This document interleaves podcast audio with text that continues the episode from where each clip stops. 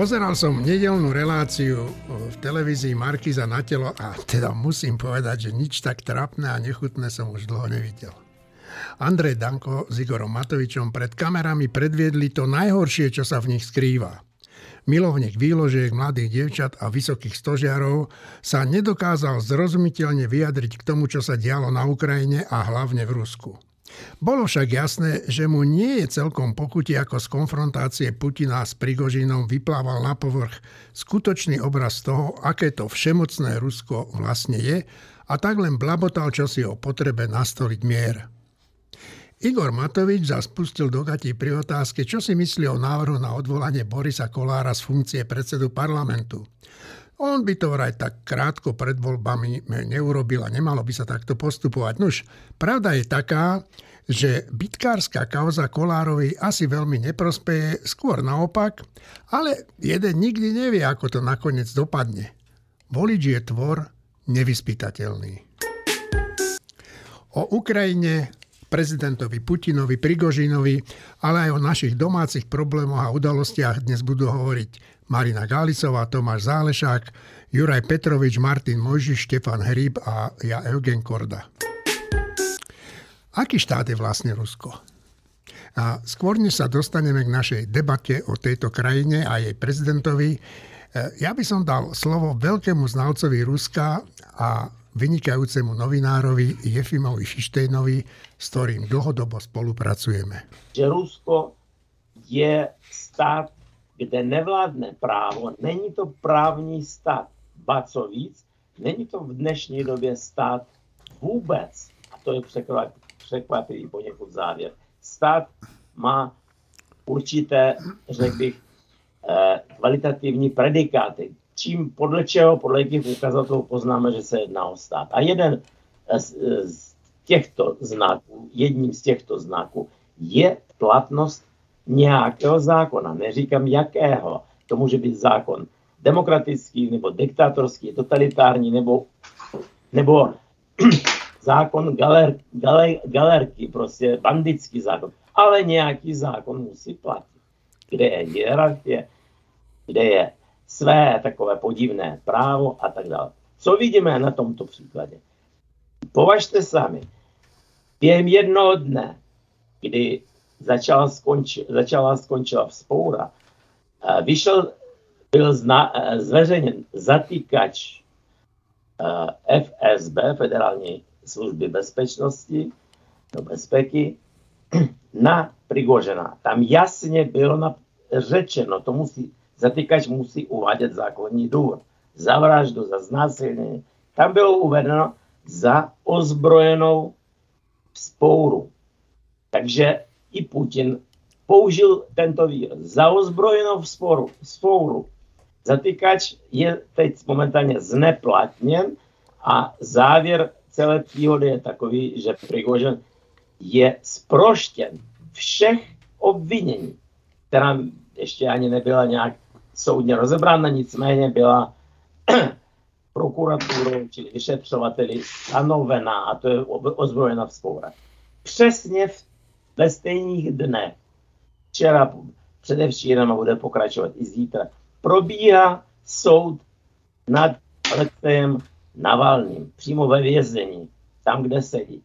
A ten soud, který oficiálně hrozí Navalnému vězením v délce 30 let, ten soud probíhá s obvinění.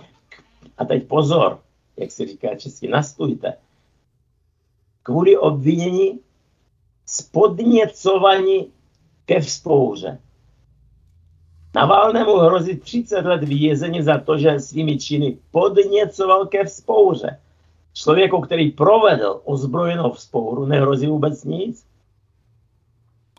No, uh, ja som počul už toľko hodnotení rôznych politikov, odborníkov, politológov na to, čo sa vlastne v tom Rusku stalo, že už sa neviem z toho niekedy ani poriadne vysomáriť. No ale každopádne, spýtam sa vás, Tomáš, čo si ty o tom myslíš? K tomu, čo povedal Jefim Fištejn? Nie, nie. K tomu, čo sa stalo v Rusku, ale môžeš aj k tomu Jefimovi Fištejnu. Aha. Myslel som, že na to padla otázka. Tam, tam ako súhlasím s tými hlavnými bodmi. Možno dodám, že akokoľvek divne to môže znieť, ale Rusko je štát so slabými inštitúciami, ktoré, v ktorom niektoré inštitúcie, niektoré funkcie sa jednoducho nevyvinuli. Samozrejme, Rusko nie je právny štát v tom, čo si pod tým bežne predstavujeme. Nemusím zdôrazňovať, že, že Rusko nie je konštitučná demokracia. A Rusko nie je ani moderný národný štát v tom zmysle, ako sme zvyknutí na to v Európe nazerať. To je torzo, impéria a toto torzo navyše dlhodobo zvykne v rôznych ideologických obmenách v histórii stále na seba nazerať ako na zvláštnu, zvláštne centrum civilizácie so zvláštnou svetodejnou misiou. To je veľmi zaujímavá kombinácia. Ehm, no a čo sa deje aktuálne? Aktuálne sa deje len predovšetkým to, že e, ukazuje sa čoraz viac, e, že Putin nedrží, e, nemá veci pod kontrolou tak, ako doposiaľ predstieral a ako sa bude snažiť predstierať ďalej. Ale nevieme presne, ako sa veci vyvinú, pretože celé, a to aj Jefim Fištein naznačil, celá tá kauza je jednoducho divná. Niektorí ľudia tvrdia, že ide o, o, o zinscenované divadlo. To Na to odpovedám, že v takom prípade sa mi to divadlo javí zároveň príliš dobre a zároveň príliš zlé. Príliš dobre zahraté na to, aby to, aby to bolo len divadlo a príliš zle urobené na to, aby som veril, že produkcia, scenár a réžia to majú pod kontrolou. Marina? No, v tom máš pravdu, Tomáš, že ak by to bolo divadlo, bolo by jednak príliš drahé, a to materiálne, ľudsky i politicky, a jednak príliš zlé. No tak Rusko vyslalo takýto odkaz, že my sme krajina, v ktorej nevieme ani poriadne pripraviť poriadny štátny prevrat, nevieme ho ale ani poriadne potlačiť, tento prevrat, a takisto aj sa síce vyhrážame, že budeme eskalovať konflikt v prípade, že na našom území bude vyprovokované alebo bude vojenský zásah na našom území, ale napokon ten vojenský zásah na našom území my Rusi si urobíme sami, ale ešte ani to, tá eskalácia neprebehne poriadne. To sú tieto odkazy. A potom je tu jeden odkaz, ktorý vyslal Putin nepochybne svojim občanom. Asi ho nechcel vyslať, ale on je úplne jasný. Vy, ste, vy ma tolerujete, pretože máte mať takú nepísanú dohodu, že vás nevrátim do tých 90. rokov, ktorých sa tak bojíte. Lenže posledný pokus prečo o ozbrojený... Sa boja, prečo sa boja 90, 90 rokov? Oni majú taký mýtus, že v 90. rokoch bolo príšerne zle. V skutočnosti tam bola transformácia tvrdá, ale nie zas o toľko tvrdšie ako u nás, mafia a tak ďalej. My sme to zažili uh-huh. tiež. No a oni mnohí tolerujú Putina, pretože ale aspoň nie sú 90. roky. Tak posledný pokus o ozbrojený prevrat mali pre, práve v 91. ak si dobre pamätám, čiže to 90. roky sa opäť vracajú v tomto.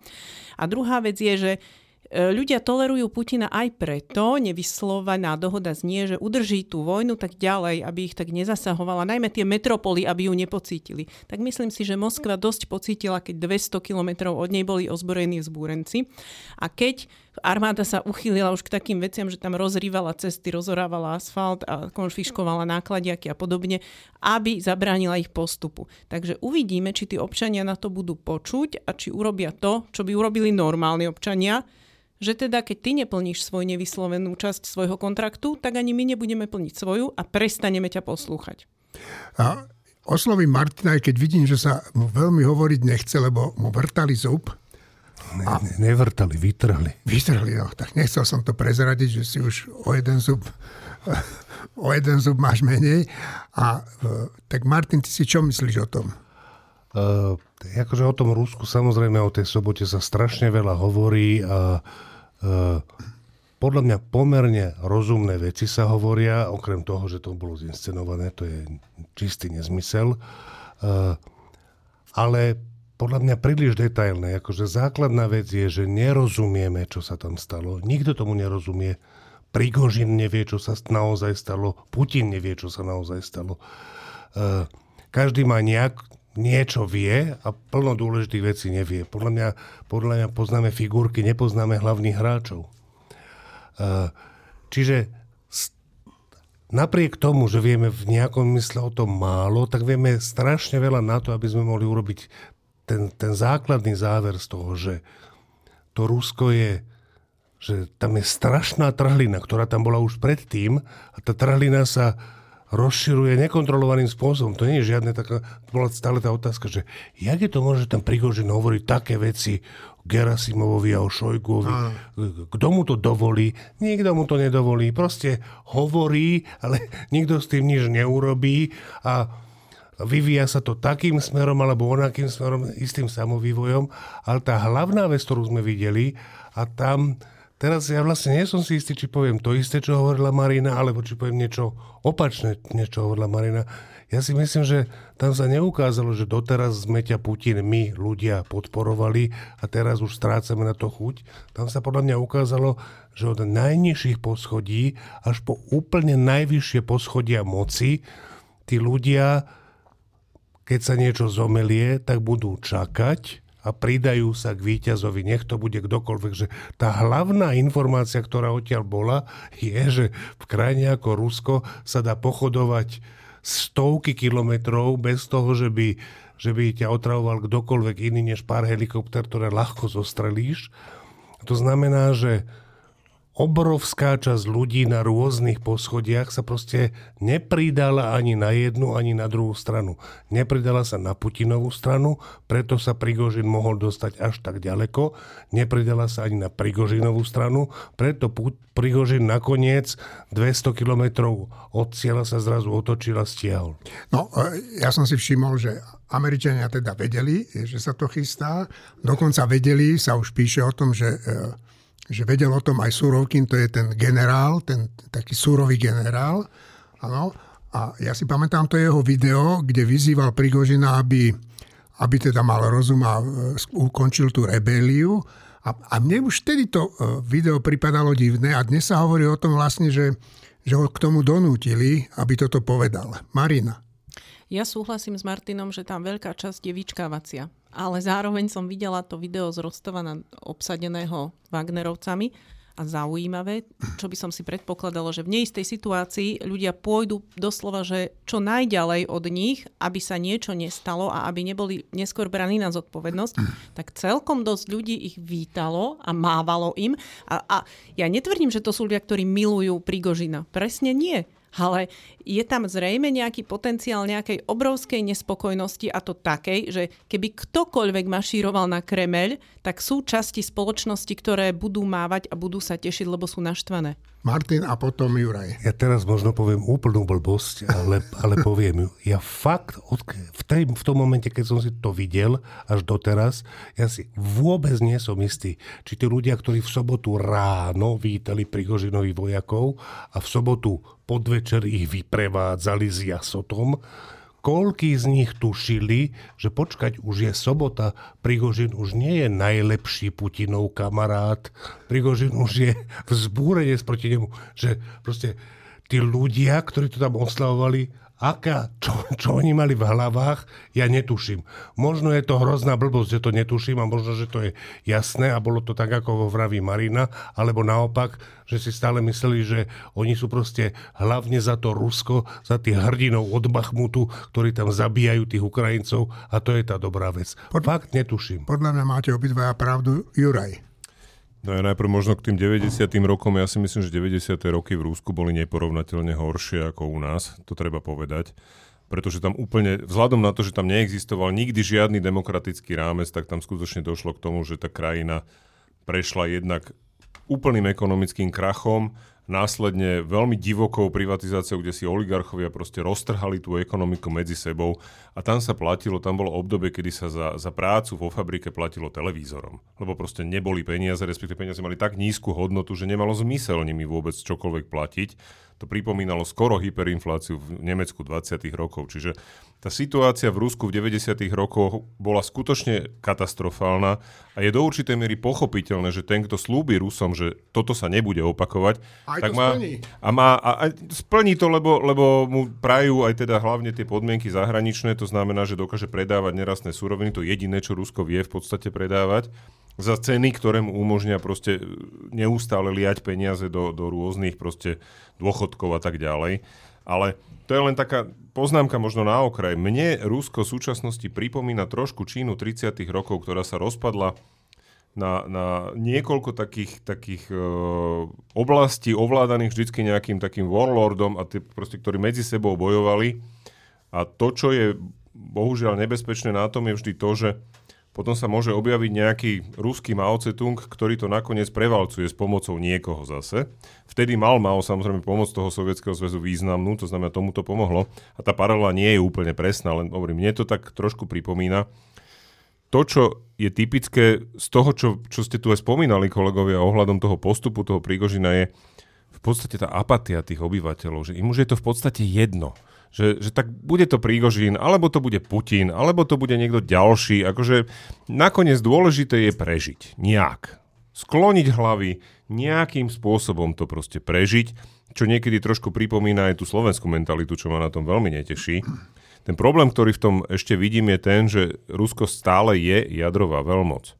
A nie je jedno, kto sa na tom vrchole tej mocenskej pyramídy nakoniec posadí, lebo to, že Putin je zrejme ohrozený a že, že hrozí jeho pád, je aj na základe výsledkov vojny na Ukrajine pomerne jasné. Ale tam sa môže dostať niekto, kto skutočne môže byť ešte horší a to potom, to potom môže aj s ohľadom na tie jadrové zbrane uh, vyvolávať teda dosť závažné obavy. Mne to trošku ten Prigožinov postup pripomína taký starý vtip, keď sa Napoleon vylodil po tom, čo teda utiekol z Elby a tie parížské noviny vychádzali, tak prvé bolo, že netvor sa vyrodil, vylodil proste, neviem kde, v Cannes, hej. Potom teda, že tyran vstúpil do Lyonu, hej, a teraz, že že teda ten vojnový zločinec je už na predmestí Paríža a na druhý deň vyšli noviny, že jeho veličenstvo už je v paláci. Hej. Čiže ako, to je trošku také, že pripomína mi ten postup, že niečo podobné, on teda on nedošiel až do toho paláca. A teda aj ten úhybný manéver s tým Bieloruskom je zaujímavý, lebo teda tam im stavajú nejaké tábory. Lukašenko no. sa ich nejak akože tvári sa, že sa ich nejak ujal. Tak to ale... bol vojenský tábor, oni to tam len vylepšili. Ja rozumiem, ale čo to presne znamená? Toto to je, to je zaujímavá vec. Počujete, že čo sa deje v Bielorusku, podľa mňa o tom nevieme, že absolútne nič, ale že absolútne, že, že už tam Prigožín je, Neviem. Je vo väzení, alebo... Je, dobre, a je vo väzení, alebo je zadržaný, alebo je v domácom väzení. Alebo... Otrávia ho, vypadne z okna, čo sa stane? Otázka, dovolia tam jeho vojakom ísť, dovolia jemu stretnúť sa, akože... Ja si ináč myslím, že celá tá, re, celá tá tá story, že Lukašenko niečo vyjednal, je úplný nezmysel. Ja si myslím, Jasné. že to vyjednali... Lukašenko dostal príkazom. Ja si myslím, že to... Áno, a, je, a ja si myslím, že za... To, to by som si typol, dobre, to náhľad rozmýšľam, typol by som si, že západné tajné služby schopné e, nemohli mať radosť z tej situácie. Ako, tá, tá, tá vec je vynikajúca pre Ukrajinu, čo sa stalo, ale mať na spadnutie občianskú vojnu v akejkoľvek krajine, nie je to ešte Rusku, ktorá, kde je toľko jadrových hlavíc, koľko tam je. To znamená, ja si myslím, že pre vývoj vojny na Ukrajine by bolo dobre, keby tam tá občianská vojna vypukla niekoľko dní trvala. Ale z hľadiska západu je toto tak riskantný scénar, že, že v, v našom záujme, v záujme na to bolo, aby sa to ani nerozhorelo. A ja si myslím, že to dojednali iní diplomatickí a tajnoslužboví hráči svetoví. A Lukašenko, Lukašenko je tá, tá zásterka, pod ktorú sa to dalo ľahko, ľahko zastrčiť tak, aby, tak, aby nikto nevyzeral ako úplný kreten. Dobre, Tomáš a potom Štefan, ktorý tu už dlho mlčí. Má, mám ešte... Dovolujem si pripomenúť, že e, Prigožin nevystupoval proti Putinovi.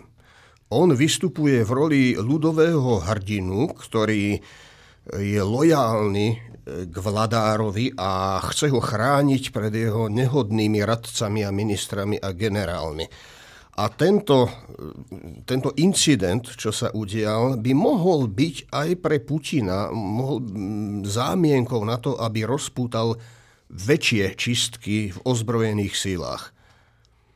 Ehm, toto by mohla byť nejaká, ak by tam bola nejaká zákulisná zhoda kvázi. A ja som dnes počul jedného, jedného českého analytika, takého odborníka na, na Rusko a ten na otázku moderátorky, že aký je rozdiel medzi Putinom a Prigožinom, povedal, že žiadny, že obidva sú to zločinci. Štefan. Uh, tak najprv si musíme zadefinovať niektoré že fakty. Tak tu sa akože roky, roky hovorí, že Wagnerovci. A to sú kto tí Wagnerovci? To, to znamená, že to je podľa nejakého pána Wagnera? Asi áno. A ten pán Wagner je kto? Občas sa píše, že to je taký nejaký šéf toho, alebo čo. Roky sa hovorilo, že Prigožin s tým nič nemá, že on, on, on nemá nič s Wagnerovcami. Potom, že vlastne trocha má, teraz, je, teraz je, sa má za to, že on je toho šéf a majiteľ.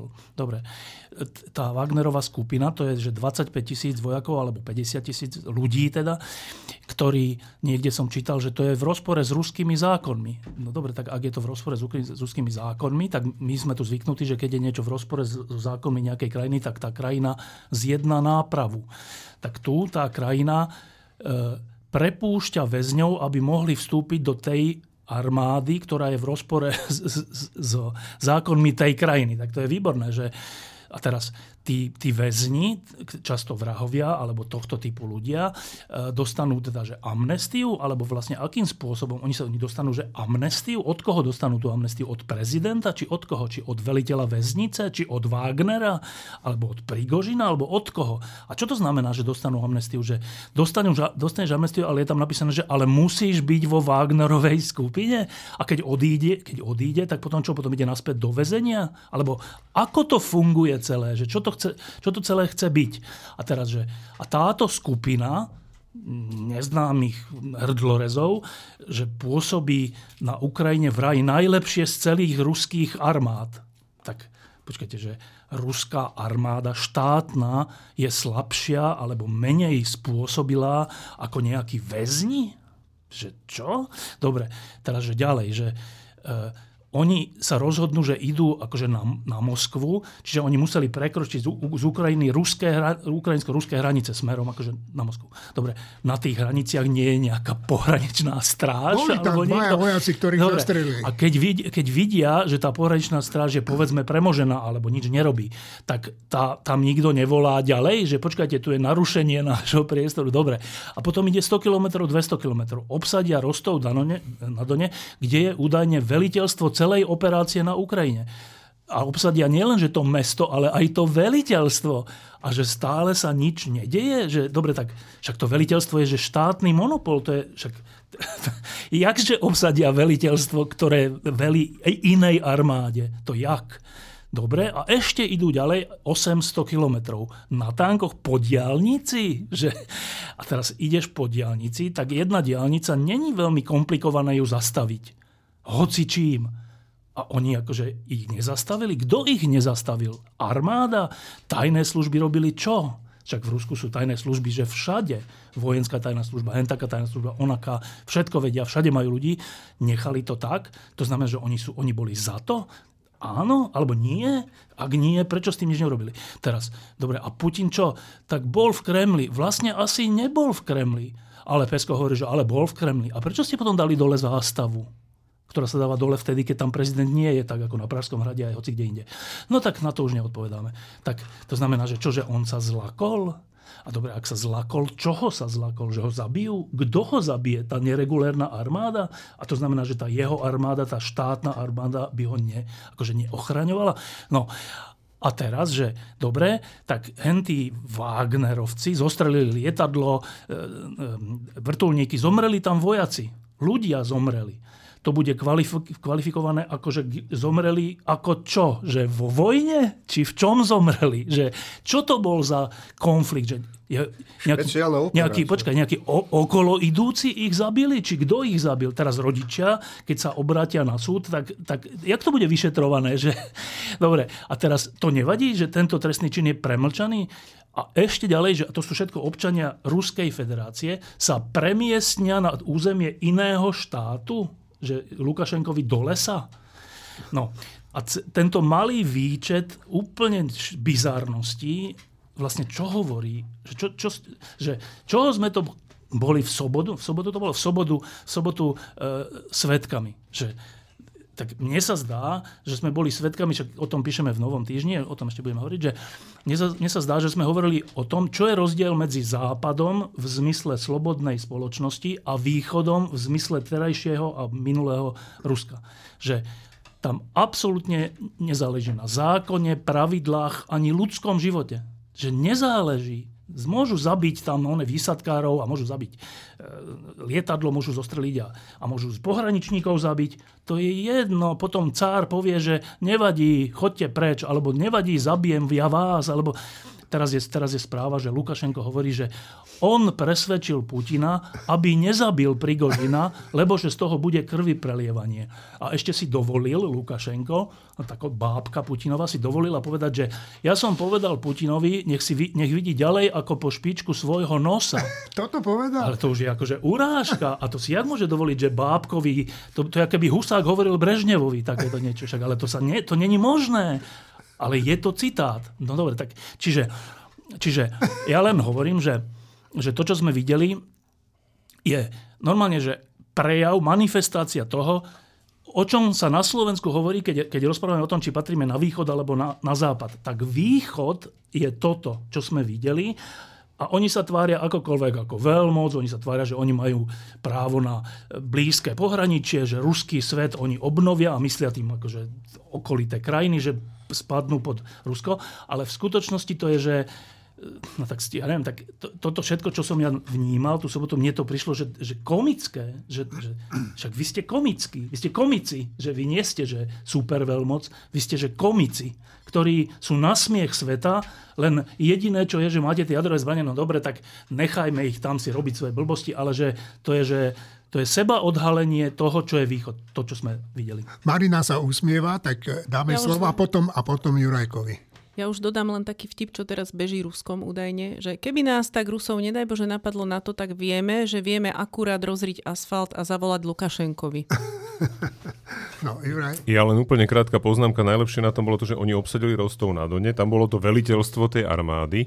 A to veliteľstvo tej armády oni obsadili tiež. A to veliteľstvo naďalej riadilo tú vojenskú operáciu na Ukrajine. Čiže oni v tomto ako ešte navyše nič ako Čakaj, neurobili. Veliteľia diskutovali s Prigožinom. Whatever. No možno, že im to aj pomohlo, bohužiaľ. No. Hej? Takže no a ešte, jedna, ešte maličkosť, že teda aby ľudia, ktorí to až tak nesledujú, tak Prigožin je bývalý väzeň, neviem, 8 rokov vo väzení bol za násilnú trestnú činnosť. Áno, za čo. Potom bol e, nejaký, no hovorí sa tomu, že, že Putinov čašník, ale on nebol čašník v zmysle, že mu nosil že kávičku, Ochutnávač. ale že, nie, že, on, že on mal služby cateringové, ktoré poskytoval Kremlu. Tak Kreml to je, že mega organizácia, to nie, že jeden človek. A ten, keď dostane, že exkluzívne práve nejaký cateringový firma, tak sa stane milionárom. Dobre. Prečo to dostal zločinec, to, to dobré. A teraz ešte bola správa, že ke, jak, bol ten, jak bol ten pochod na Moskvu, takže zaistili v Petrohrade miliardy, miliardy, miliardy rublov či čoho e, Prigožinových, ktorý na to povedal, že to, je nič, to není vôbec dôležité, že to je nič. No, tak akože, že, že násilný, väzeň násilný, za násilné trestné činy sa stane exkluzívnym dodávateľom duchovného Kremla a potom má miliardy, ktoré mu zoberú a on povie, že to je jedno, lebo mám iné. Tak to je, že, že e, pravoslávna duchovnosť v praxi. Juraj, Juraj no. a potom Martinko. Ono totiž, e, tie miliardy súvisia totiž presne s tým, že ako sa Wagner Group, teda Prigožin, financuje a to je presne ťažbou a predajom nerastných súrovín v Afrike napríklad, pod dozorom presne týchto žoldnierov, čiže to sú krvavé peniaze, kde to skutočne možno aj africké deti vlastne svojou krvou zaplatili pri tej ťažbe. Čiže on má tie peniaze rozlezené po celom svete, čiže nejaká kancelária v Petrohrade proste. Ale toto je áno, ten duchovný svet toho slavianského Ruska, ktorý, ku ktorému no. sa treba primknúť. Hej, by ma zaujímalo, či tie jeho zlato a tie diamanty krvavé nakupujeme, nenakupujeme náhodou aj my. Dobre, Martin, a uh, pôjdeme k našim politikom. Ja len, že k tomu Prigožinovi, že t- on je vynikajúca ilustrácia toho, že to celé v skutočnosti nie je štát, ale maf- mafiánska, proste štruktúra. mafiánska štruktúra, zaberajúca šestinu sveta, skoro čo sa týka rozlohy, ale zas, čo, čo im ja uznávam, že, že to aspoň tí mafiáni by mali robiť, že mali by udržiavať na svete istú dávku drzosti, ktorá je potrebná a to oni robia. Že ja, ja som to čítal tak, že Prigožin reagoval na tú správu, že zadržali v Petrohrade nejaký pick-up plný peňazí. Reagoval slovami, že nebol to pick-up, bol to pick-up a dva autobusy. Dobre, no tak ešte čo sa týka Ruska, vrátime sa k našim politikom a pôjdem na to trošku takou obklukou a, a, a odskočím si do Maďarska. Podľa Viktora Orbána Ukrajina už nie je suverénnou krajinou, lebo bojovať môže len vďaka západu. Maďarský premiér vidí ako jediné riešenie ruskej invázie pokoj zbraní a prímerie, pretože Ukrajina podľa neho nemôže vyhrať. Povedal to v rozhovore e, pre jeden nemecký časopis. No a tak e, čo to vypovedá Orbánovi, toto sa tým nemusíme príliš zaoberať, ale čo to vypovedá o Ficovi a iných našich politikoch, niektorých teda, ktorí majú podobný názor? Marina.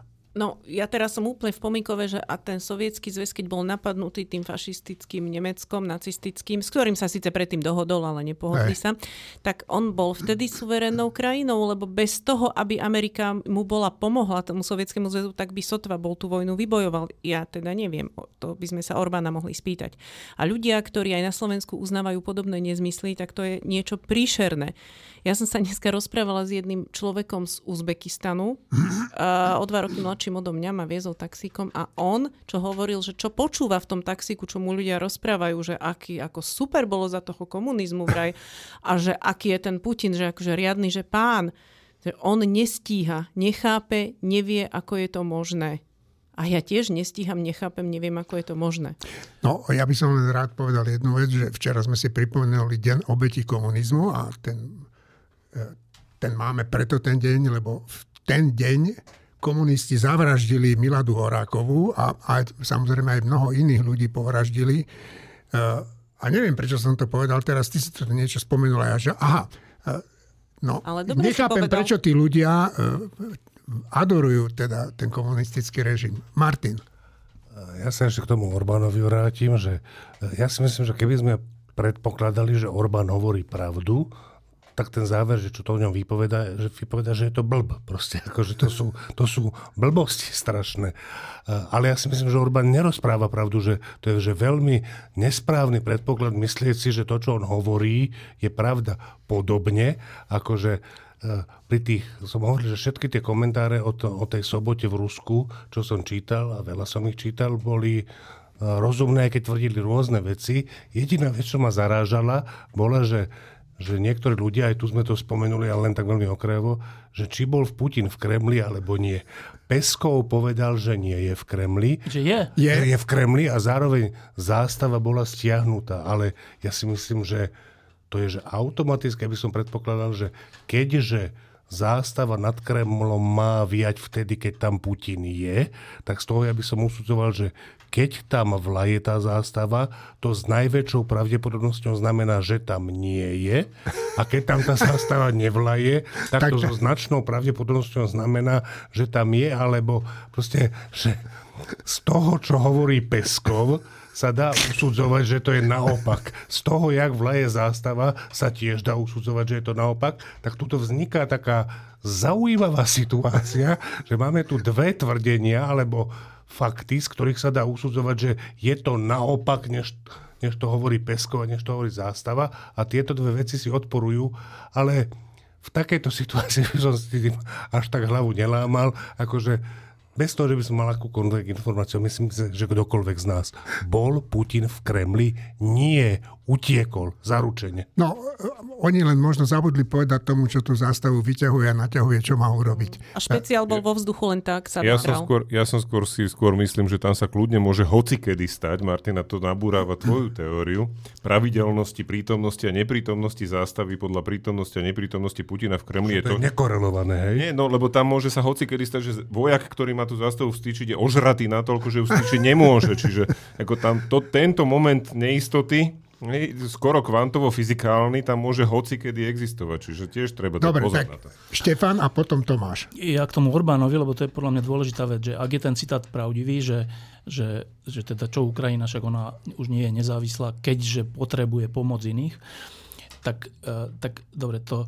Uh, to je niečo tak, to je niečo tak akože neludské a teda, teda takto, že jedným z, z princípov, ku ktorým sa Orbán slovne hlási, že teda on je zástanca tej pôvodnej kresťanskej civilizácie v Európe, tak jedným z princípov pôvodnej kresťanskej civilizácie je, že slabšieho sa zastaneš a že do, nalomenú trstninu nedolomíš a že niekoho, kto, komu je ubližované, že mu pomôžeš a tak.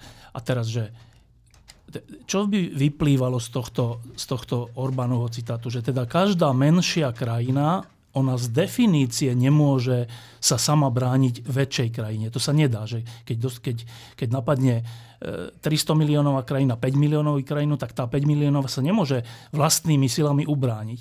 A teda vlastne Orbán hovorí, že a tým pádom každý väčší v skutočnosti má právo pohltiť menšieho a tí ostatní nemajú tomu pomáhať. Ne, nemajú, nemajú tomu malému pomáčak. Napokon Maďarsko to robí, že ono vojensky nepomáha Ukrajine a blokuje takéto pomoci aj z hľadiska Európskej únie. Tak, tak to, to je ináč zaujímavé, že Orbán, ktorý sa situ, situuje do role posledného zákra, skoro až že posledného kryžiaka, tak, tak on ako prvý opúšťa základné princípy toho kresťanského, že pomôžeš blížnemu v jeho e, utrpení alebo probléme alebo prenasledovaní. Tak, tak to len, na, len pre všetkých na Slovensku, ktorí tak troška poškolujú po Orbánovi v tom zmysle, že však on má všelijaké problémy, ale v zásade on je za tie tradičné hodnoty. No tak z tohto výroku vyplýva, že on práve že je za netradičné hodnoty, že je proti tradi- tradičným hodnotám, lebo tradičnou hodnotou je, že, že slabšieho nenecháš samého vnúci.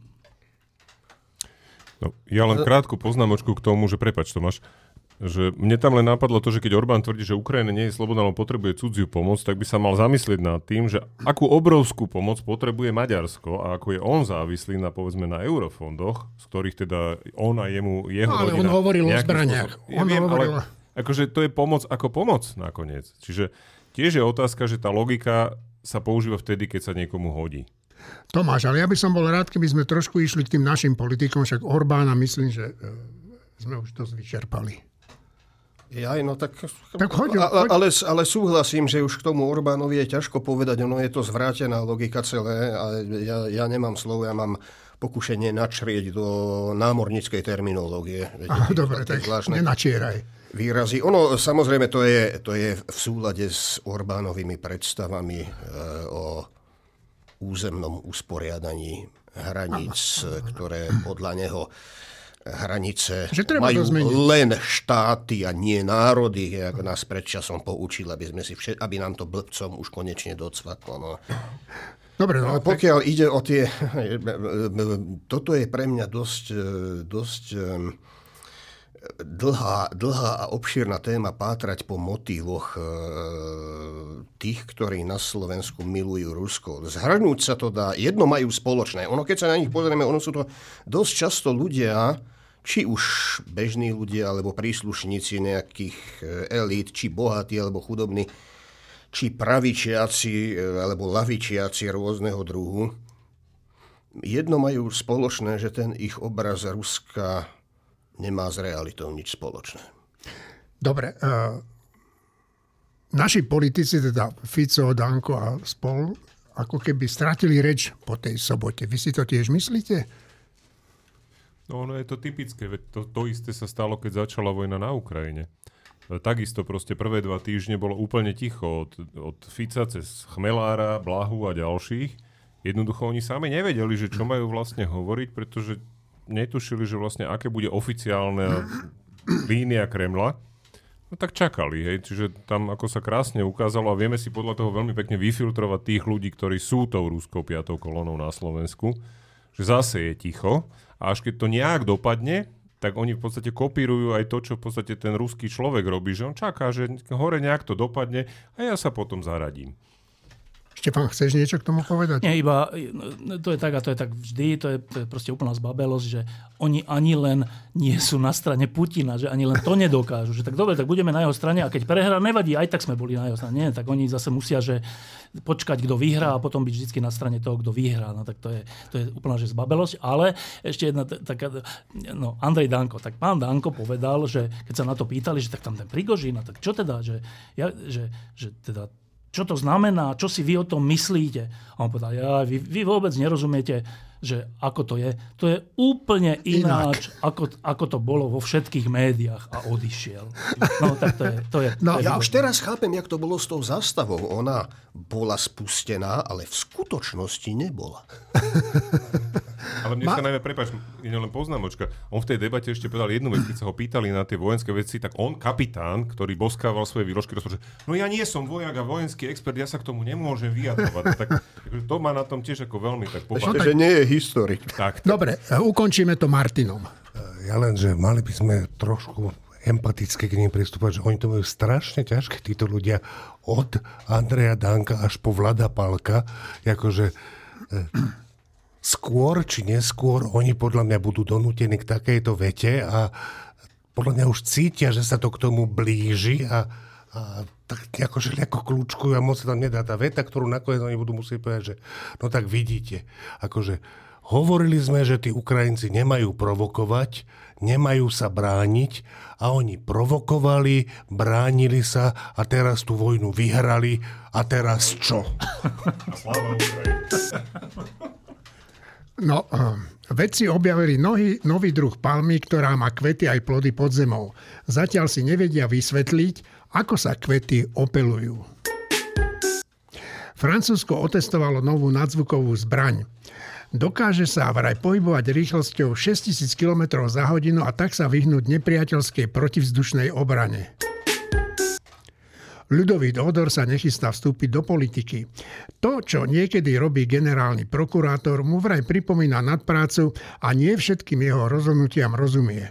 No, takto kulantne to vie povedať len on. Je chválihodné, že Boris Kolár sa priznal k tomu, že pred niekoľkými rokmi fyzicky napadol, teda zbil, povedané po slovensky, svoju partnerku. Vraj chránil dieťa, ktoré s ňou splodil. Keby nepovedal, že, to, že by to urobil zas, tak má dnes pravdepodobne po probléme. Lenže on nemočal a tak bude čeliť nielen odvolávaniu z funkcie, ale čo je vážnejšie, pravdepodobne aj odlivu svojich voličiek. Tých voličiek, ktoré ho tak neochvejne celé mesiace volili.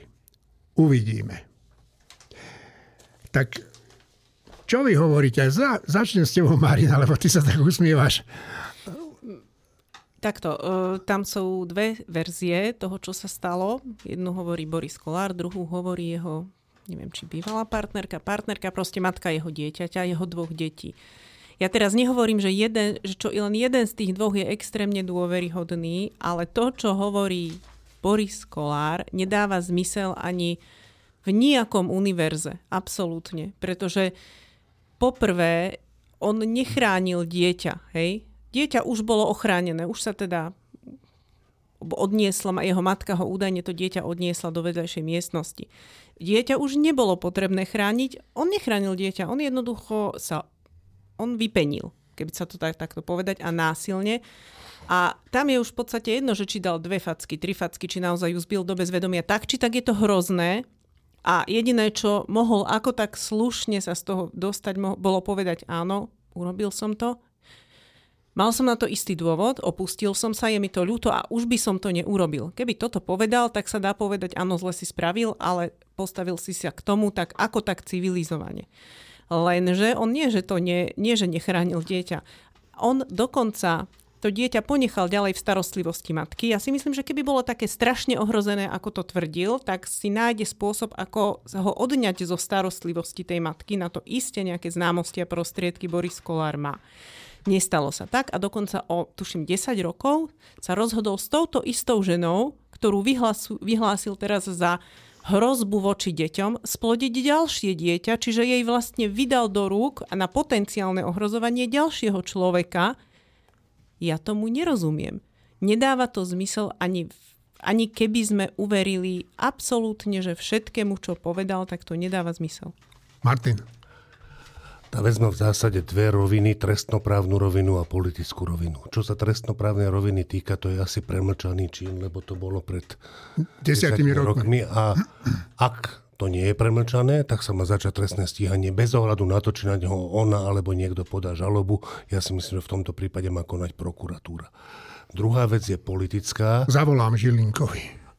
No. Druhá vec je politická a tam, akože čo my chceme, akože podľa mňa Boris Kolár vzhľadom na svoju minulosť a vzhľadom na svoj rodinný život je tak strašná hamba, že takýto človek je na čele slovenského parlamentu. Podľa mňa, odkedy sa stal Boris Kolár predsedom parlamentu, tak na Slovensku kľudne môže byť predsedom parlamentu Ludoš keď to počty z volieb tak tak ukážu a keď to ľudožrúctvo bude síce veľmi jasne, ale ešte nebude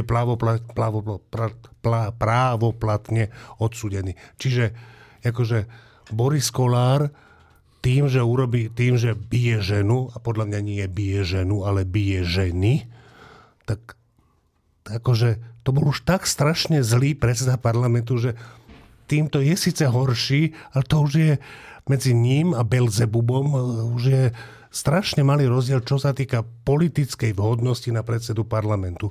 Čiže on to má vlastne také pohodlné, že on môže urobiť čokoľvek, vysvetnúť na ňo môže čokoľvek, najmä ak je to už len dva mesiace pred voľbami, tak to už snáď ani nemá význam ho odvolávať. No, veľa ľudí, argument. veľa ľudí som videl, ako si ho vlastne zastávajú a, a o tom aj svedčí to, že my máme Slováci také porekadlo, ktoré ako keby tie bitky ospravedlňovalo. A to porekadlo znie, že by ženu, aj keď nevieš prečo, ona vždy vie, prečo dostala. A to je fakt hrozné porekadlo. Tomáš. Uh, no, ja si, ja si nemyslím, že kanibaliz, kanibalizmus je trochu vyšší, uh, predsa len uh, level vymknutia sa z civilizačných noriem. Teda. Teba som mal vždy za takého realistu a ukazujem ale sa rozmýšľam, Ale rozmýšľam, Toma, že ty si, ma, ma to rozmýšľam, teší. že jedného dňa možno nejaký kanibal vyhlási, možno aj po tom, čo sa stane predsedom parlamentu, že to, čo iní nazývajú kanibalizmus, je alternatívny stravovací návyk. Alebo Toto vyhlásil také. už Woody Allen vo svojom filme presne o kanibalizme. No, tak to som sa trafil. A to, že, že teda nech ma nežaluje, nechcem ho pripraviť o autorské práva. Ale to, čo sa verzie sem, verzie tam, to, čo sa udialo, eh, a týmto to nechcem zľahčovať, pozor, vôbec nie, keď poviem, že k profilu Borisa Kolára mne toto bohužiaľ nič podstatné nepridáva ani nič z neho neuberá. Proste je to hanba. No, tak vidím, že Martin kýva hlavou súhlasne a ja tiež. A Juraj a potom Štefan a potom sa rozlúčime. No ja som k tomu napísal už v podstate aj článok na web, na web týždňa. Neviem, či sa dá k tomu niečo ešte dodať, k tomu, čo tu zaznelo. Tam je jedna verzia, je, že vlastne Zoroslav Kolár niekomu pomáha diskreditovať Borisa Kolára že vlastne tie ešpz ktoré nahlásila tá, tá Kolárová priateľka, že vlastne jej dal Zoroslav Kolár, aby ho teda nejak diskreditovala. To, čo mňa trošku vyrušuje na tom celom, je, že je do toho zamontovaný šéf SIS, ktorý aj teda na výbore tvrdil, že ona klame a že teda napriek tomu, že to vyšetruje, tak on už vlastne vie, že už klame a že to vlastne netreba vyšetrovať. Na druhej strane zase policajný prezident povedal, že tie ešpz sú naozaj zablokované, to znamená, že môžu patriť SIS. Čiže buď sa niekto dostal k ešpz aut, ktoré patria SIS, čo je teda porušenie utajovaných skutočností, alebo skutočne Kolárovu, Borisa Kolára, partnerku, matku, jeho deti, alebo neviem čo, sledovala SIS. To je zlé slovo, že partnerka. Partnerka je taká, čo Prepač, žijú áno, no tak matku jeho detí. to druhé slovo. Aha, to, to, to, to no, no, matku jeho detí, dvoch, Takže e, ako celé je to také pomerne odporné a ukazuje to na, na to, že aké prostredie ten Boris Kolár okolo seba má. Hej, to je proste z akého vyšiel, ako, ako funguje, aké sú tam v úvodzovkách hodnoty a potom nemôže prekvapiť, že on niekomu strelil pár faciek a urobil by to hoci kedy znovu. Proste tento mačovský typ, ktorý si to potrebuje neustále potvrdzovať, že on je ten najväčší alfa samec v celom, v celom stáde, pričom by ho vyplieskal hoci kto, kto by mal proste trošku normálne, normálne sebavedomie a normálny zdravý rozum, e, a nemyslím teraz fyzicky možno, tak uh, je to len, skutočne len nechutné. To ani nie, že hámba, to je len nechutné. Martin? Ja len jednu vec, Ďuro, že, že uh, ja by som sa úplne vyhýbal v tejto súvislosti hovoriť, že pár faciek, akože je dosť ľahko možné, že to, čo je on urobil, bolo teda ďaleko za hranicou pár faciek. A ja si nemyslím, že ty si to tak myslel, ale keď to slovné spojenie používame, tak... Tak je to také zľahčované. Trochu to vyzerá, akože Áno, ja, ja neviem, čo sa tam stalo. Pravdu, zľahčujem. Ale z Borisa Kolára mám pocit, že teda keď už začal byť ženu, že to mohlo byť podstatne ťažšie než pár facie. Súhlasím. No, Áno, ja len by som sa. eh, chcel eh, takúto vec podotknúť k tomuto všetkému, že mne- keď som videl na tlačovkách eh, za ním stáť tých jeho eh, stranických kolegov, a ako tam mlčia a, a tak prikyvujú hlavu, hlavami. A videl som tam Kryžiaka, Milana Krajniaka, ktorý eh, nosí kresťanstvo v hlave, v srdci a neviem kde ešte, všade. A tento človek to nevidí ako problém. Tak to mi teda pripadá zvrhlé. Uh, Štefan. Tak v prvom rade, že my si asi už ani neuvedomujeme, že kam klesla verejná diskusia na Slovensku, že o čom sa tu hovorí, ako sa tu argumentuje. Na tomto príklade to úplne vidno, že na pôde parlamentu za, teda je záber, tam je napísané tam tým, tými písmenami Národná rada Slovenskej republiky, oficiálne prostredie, štátne a tam sa vystupuje a hovorí o tom, ja som ju nezbil alebo zbil a to nám chcela zabiť môjho syna, syn, prepáč mi to, neviem čo. A, a dobre, však potom som mal s ďalšie dieťa a dobre, ale zase na druhej strane Zoro Kolár, ktorý, je, ktorý bol vo väzbe teraz nedávno vo vyšetrovacej, tak ten zase zaplatil sa 120 tisíc korún tej, tej, tej, tej žene, aby to na mňa povedala, čo je ináč celkom možné, lebo sa hovorí, že naozaj nejaké také auto má, či ja neviem ani kto je tá žena, ani neviem aké auto, ale že čo je toto za, za diskusia o Slovensku pred voľbami? Že to sme sa kde dostali? Že... A teraz tam vystupuje nejaká akože svetkynia Patrícia, ktorá povie, že áno, to tak bolo. A potom ešte príde podporné vyjadrenie výborného právnika Pa- Pavla Haďariho, veľmi akože hodnoverného bývalého primátora Prešova, ktorý hovorí, že jak to on vidí, tak je to všetko v poriadku. Z okolností teda kandiduje za, Za Smer za. Výborne. Prekvapivo. Tak, No, čiže že kde sme sa vlastne my dostali, že najvyšší ústavný čini, jeden z najvyšších ústavných činiteľov nás tu zahlcuje týmto? Pričom je úplne možné, a ja to dokonca považujem za pravdepodobné, že to je účelová vec, že, to vyťahli nejakí ľudia účelovo, nie že by si to vymysleli, ale že to vyťahli teraz, lebo však prečo, prečo teda 12 rokov sa o tom nehovorilo? Prečo, keď je to pred 12 rokmi, hádam to má byť hneď povedané, nie? Tak prečo, prečo je to teraz? No, súvisí to nejako s voľbami.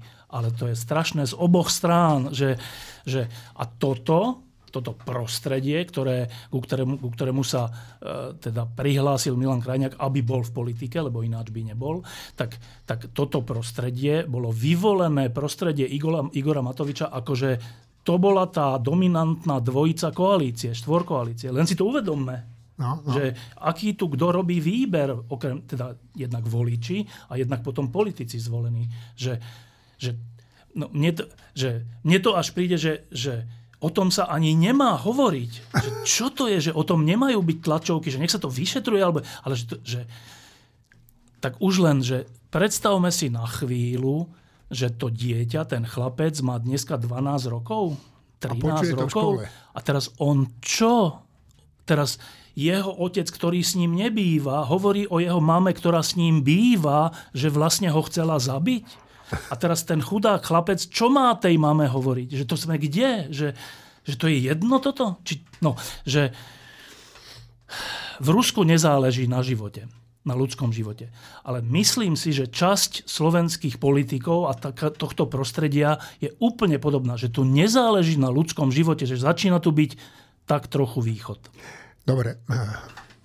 Tak trochu si mi zobral dých, Štefan. Akurát ukazujem Martinovi, že toto bolo treba povedať, ako si to povedal. A ideme ku koncu. Čo budeme mať v ďalšom týždni? Štefan a Marina. No, nové číslo týždňa je taká zaujímavá vec. Keď sme si ho plánovali, to bolo minulý týždeň v stredu, tak to bolo ešte pred Prigožinovou e, teda cestou turistickou do Moskvy. A naplánovali sme si takúto vec, že veľa sa diskutuje, že, že kam my vlastne patríme. Aj, aj vzhľadom k tomu, o čom sme teraz hovorili. Že kam Slovensko patrí. Že my sme západný typ spoločnosti alebo východný. Chceme byť tam alebo tam. To, že sme v EU a v NATO je dobré, alebo vlastne sa chceme toho zbaviť. A, a povedali sme si, že tak nad týmto, keďže je pred voľbami, je to dôležitá vec aj vzhľadom k tomu dianiu na Ukrajine, aj vzhľadom k tomu, ako dopadnú voľby. Takže Takže o tomto budeme písať. Potom sa stal tento, tento akt na ceste medzi, medzi Ukrajinou a Moskvou a, a vlastne sme rozhodli, že dobre, tak však to nemôžeme opominúť, že, tak, tak čo, že zmeníme titulkovú tému. No len, že v skutočnosti sme zistili, že však to je presne o tom, že, že ten, to ruské dianie, to čo, sa, to, čo sme tam videli, tá komédia, tragédia, spolu všetko naraz, že však to je vlastne východ. No dobre, ak je toto východ, a čo je potom západ? No, tak sme si tieto otázky položili. E, titulka je, je teda pozostáva z, takým, z takej krásnej ilustrácie Prigožina a, a Putina, ako hrajú šach, odporúčam si ju pozrieť. A e, v, tom, v, tom samotnom, v tej samotnej téme sme my s Martinom e, rozmýšľali o tom, že čím akými vecami je charakteristický ten pojem, že západ, lebo to sa tak len povie, že my sme západ, ale čo to znamená? Ktoré veci to znamenajú? A takisto východ. Potom Marina tam Potom urobila... je tam ďalej rozhovor. S, robila som s Michaelom Jindrom, on sa píše Jindra, on je českého pôvodu a nejaká druhá už generácia pristahovalecká, že robí antropológiu prednáša na Boston University a zaoberá sa deleniami kultúrnymi v spoločnostiach, ktoré sú priaznivé pre demokraciu alebo priaznivé pre autoritárstvo, čo je vlastne voľne povedané aj hranica medzi východom a západom. A o tomto sme sa rozprávali. Dobre, potom k tomu je, myslím, že esej e, Tomáša, áno? Mýlim sa? Áno. K tomu je esej Tomáša a ešte... Nemýliš, áno. Áno, a ešte nám slúbil... A ešte je tam rozhovor, ktorý som ja robila potom s Tomášom presne na tieto témy a myslím si, že tam sa dozviete o Rusku a o tom, ako Rusko vníma vníma východ a západ a čo sme my ešte oveľa viac. No a ešte tam je potom, v tej istej téme je ešte taký väčší materiál Petra Zajaca, ktorý sa prihlásil, že on to musí napísať, že v zmysle, že čo je dnešné Rusko a čo, čo môže byť budúce Rusko, čo je úplne že zaujímavá otázka, že čo sa stane v Rusku. No tak toto je, že ústredná titulková téma Nového týždňa. Tak. A skúste hádať čo nakoniec. Sláva Ukrajine! Heroj Herojam Sláva.